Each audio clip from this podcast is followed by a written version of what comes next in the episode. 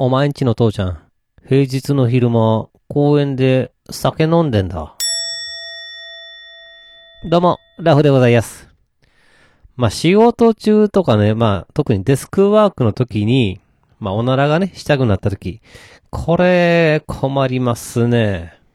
まあ、自然の摂理でね、まあ、そのままおならをしてしまいますと、まあ、音、匂いが、あ周りに伝わって最悪ですしね。まあ、あと、モラハラとか、あ言われかねません。まあ、ただね、この外で歩いてるとき、この時におならをしたくなったら、これはラッキーでございます。まず、まあ、外だと、まあ、開放感がね、ありますから、まあ、音が響かないですし、匂いもね、あっちゅう間にも空気中に解き放たれます。ね。もう何事もなかったかのようになるわけですよ。音に関してもね、まあ、都内であれば車がね、バンバン走ってますから、多少音が鳴っても気づかれませんよ。まあ、とはいえね、ま、さすがに一気にね、思いっきり出したら、それは結構ね、大きな音がしますんで、そこはやっぱり、いわゆる小出し作戦ですよ。ね。えーこの前ね、歩いてる時にね、おならがしたくなって、よしと、ここは小出し作戦で行こうと、歩きながら、まあ、作戦をね、実行いたしました。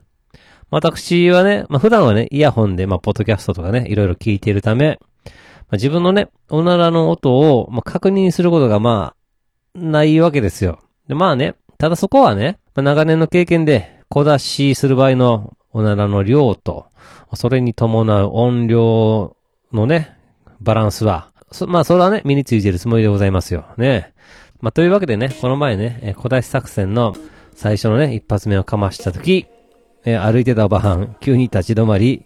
えーしばらく私を見ておりました。バレとるがな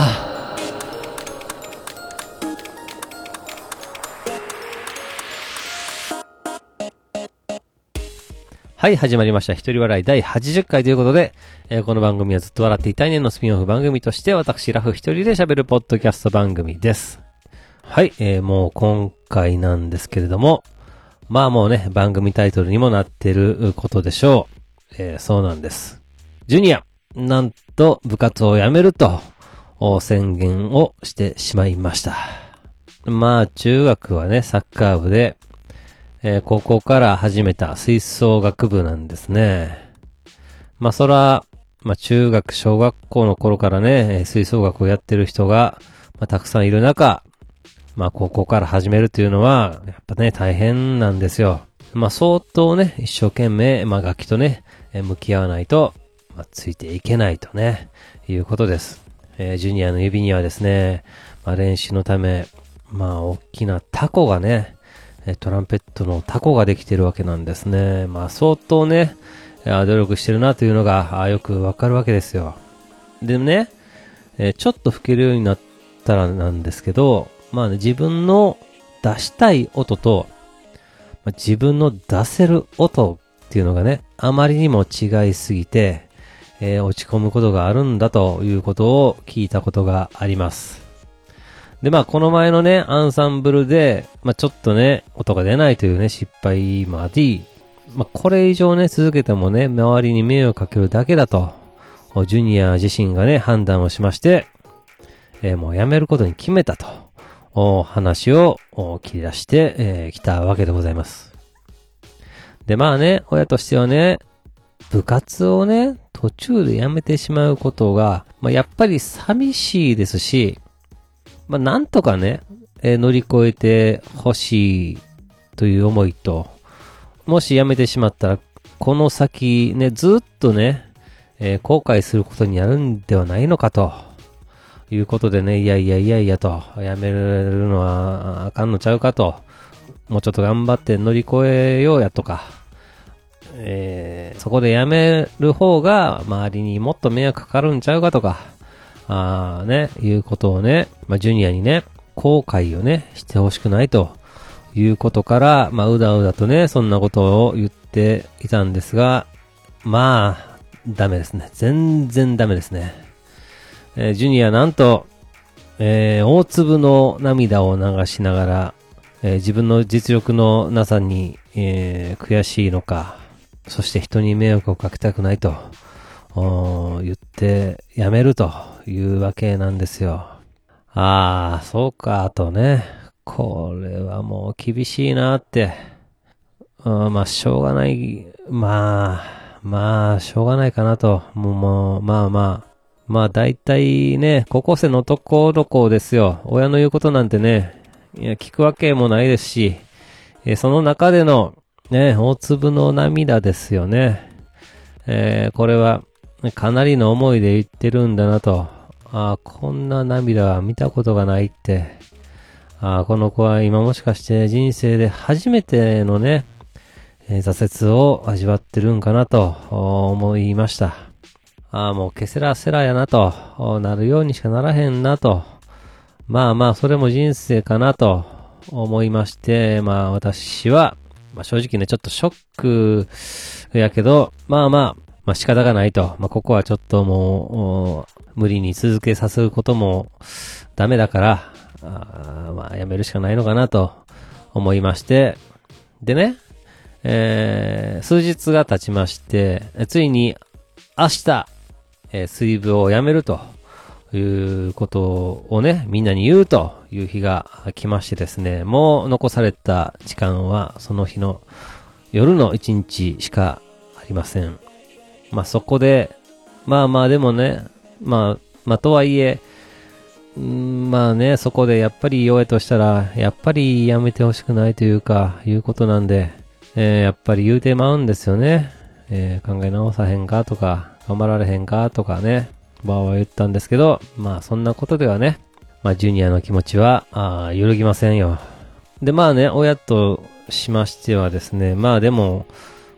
おなんとか本当はやっぱり乗り越えてほしいなという思いがあありまして、で、まあ、できる限りのことはね、え、したいなと思ってですね、もうここで最後にやれることといえばですね、え、唯一ですね、あの、講師の先生でですね、えー、頼れる方がおりましてですね、まあ、この方学校のね、水部の講師としてね、えー、たまに来てくださる、まあ、プロの先生なんですね。で、もう、このね、辞める前日ですかね、えー、嫁さんがですね、この先生に LINE をして、え、そこから、あなんと1時間ぐらいですかね、えー、二人で話をし始めまして、えー、ジュニアのね、状況とかをいろいろと説明をさせて、えー、もらいました。で、まあ、そしてその後、先生はジュニアにね、連絡をしてくださって、えー、ジュニアと1時間ほどですかね、え、電話でお話をしてくださいました。まあもう、ここあかんかったらもうアウトやなと思いましてですね。まあ本当親子関係ほどね、えー、この気持ちを通じさせるのが、まあ難しいものはないんだよって昔聞いたことがあったんですけど、まあ私自身もそんな風になってしまうとは、ね、ちょっと情けなく感じて、えー、しまいました。で、えー、その後すぐに、えー、先生から LINE をいただきまして、でね、もうこれね、先生に感謝しきれないなって、えー、こととね、あの、自分のアホさをもう感じた部分がありまして、あちょっとこれは反省せないかんなと。で、これをずっと覚えておこうというためにですね、ちょっとですね、この先生からあいただきましたですね、えー、LINE を軽く読ませて、えー、ただきたいと思います。えー、夜分に失礼します。ジュニア君ね、えー、お話できましたと。えー、やはり、一番の悩みは、あ楽器のことのようでしたと、自分から話してくれました。あ後輩がうまいことなども正直プレッシャーに感じながら、自分一人で戦っていたようですと。なんで悩んでいるのか、あその根幹を見つけて、え、解決していこうという方向で話を進めていきました。そうなると、まだできることは本人としてもあるような気がしてはいるようです。まあ、実際に相談した仲間にも、まあ、後悔が残ったらいけないというような言葉をもらっていて、本当にみんな優しくて、と、ジュニア君は言っていました。あ格好してですね、えー、と言ってる彼が一番優しい子だったり、えー、する気もをするのですが、笑いと。ああ、そうなんですね。いやそう、確かに、ジュニアって、ほんまに優しいんですよね。いやこの言葉でちょっと思い出してしまいました。え続きます。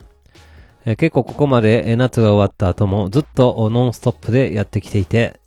え自分の解決したい課題やあ整理したい気持ちに、えゆっくり向き合う時間が足りない中、自力で、え何とかしようとしてきたことで、え突き当たった壁であると思いました。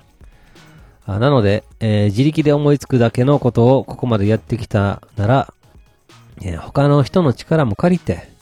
え、問題の解決に臨んでもいいんじゃないかという話もして、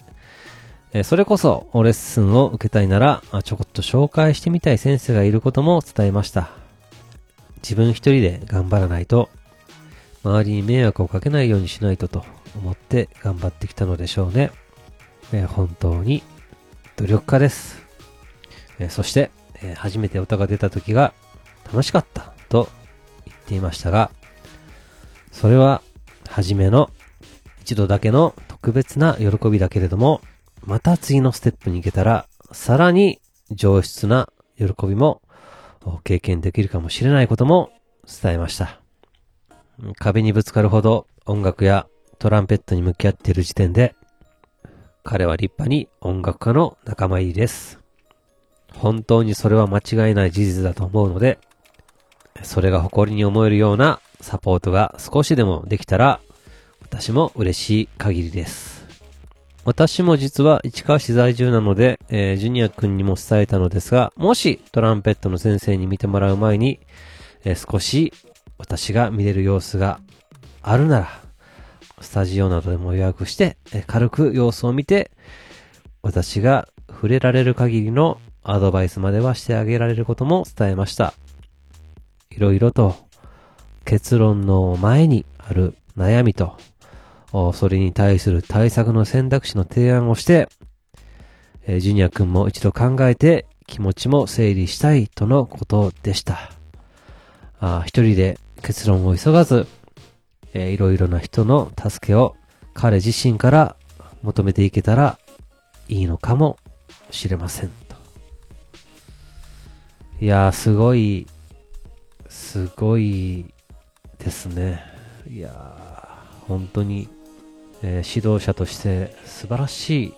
対応をしていただけたなと思って、もう本当にありがたい限りで、まあ、そして自分が情けない限りですよ。あの、本当にハッとさせられましたね。まあ、ジュニアにね、まあ私は、まあジュニアにね、後悔をしてほしくないというのはもちろんなんですけれども、まあ、結局はね、この大人の目線でずっと話をしてしまってたんだろうと思います。大粒のね、涙を流してね、やめたいっていう、言った、そのジュニアの気持ち、まあ、彼の立場に立ってみたとき、そういう言葉を出すとその言葉を発するという心をね、考えたら、まあ、そら、今までしんどかったな、よう頑張ってきたな、って、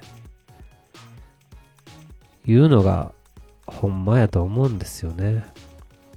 結局、まあ自分のね、気持ちだけを優先して、これまでね、話をしてしまったのかなと。まあそりゃね、言うことなんて聞くわけないですよ。ねもうほんまめっちゃ思わされました。いや、いつも人の気持ちになって物事を考えないかんと、あかんでと、偉そうなことをね、言っておきながら、できてないのは、私自身で、えー、ございました。そして、ジュニアが出した答えは、ひとまず、キューブということでございました。えー、講師の先生が紹介してくださる、まあ、新しい先生に、えー、トランペットをね、えー、習わせてもらって、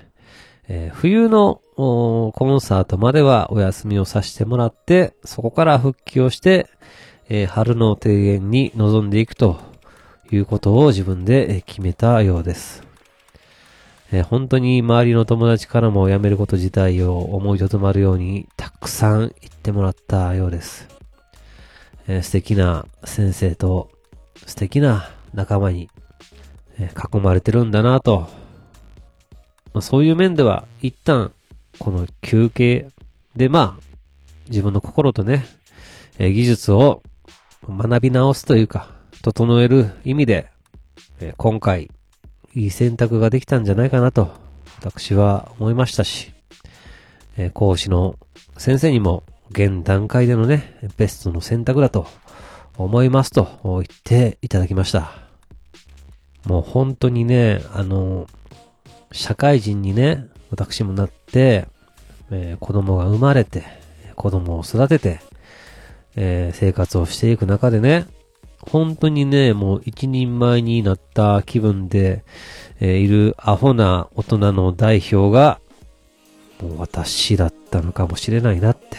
ジュニアはその、大粒の涙っていうね、とんでもないヘルプのサインをね、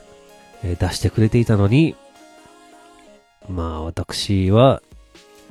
そこに気づかずにね、えー、自分の思いしか言えなかった。もうアホ、アホ、アホですよね。まあそんな中でね、この講師の先生の LINE でね、いろいろとね、えー、気づかせてくれたということで、ほんまね、なんぼ感謝してもね、えー、足りへんでということですわ。まあ、こういう機会があって、まあ、改めて私も、人の気持ちになったつもりで考えて、その人の立場になったらどうなんだということをね、考えながら、生きていこうと思うことができて、本当に良かったと思います。えー、雨降ってね、地固まると言いますけれどもですね、まあそうなるように、えー、春の定期演奏会ではね、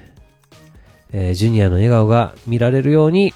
えー、全力でサポートをしていきたいと考えております。はい。では今回はこの辺というところで番組では皆様からのお便りをお待ちしております。えー、ツイッターでハッシュタグずっとわら、あ、ひらがなでずっとわらとつけてつぶやいていただけたら私喜んで見に行かせていただきます。えー、メールの方は自分を自分で調べてください。というわけで、えー、最後までお聴きいただき皆さん、大きいんです。そして、さよなら。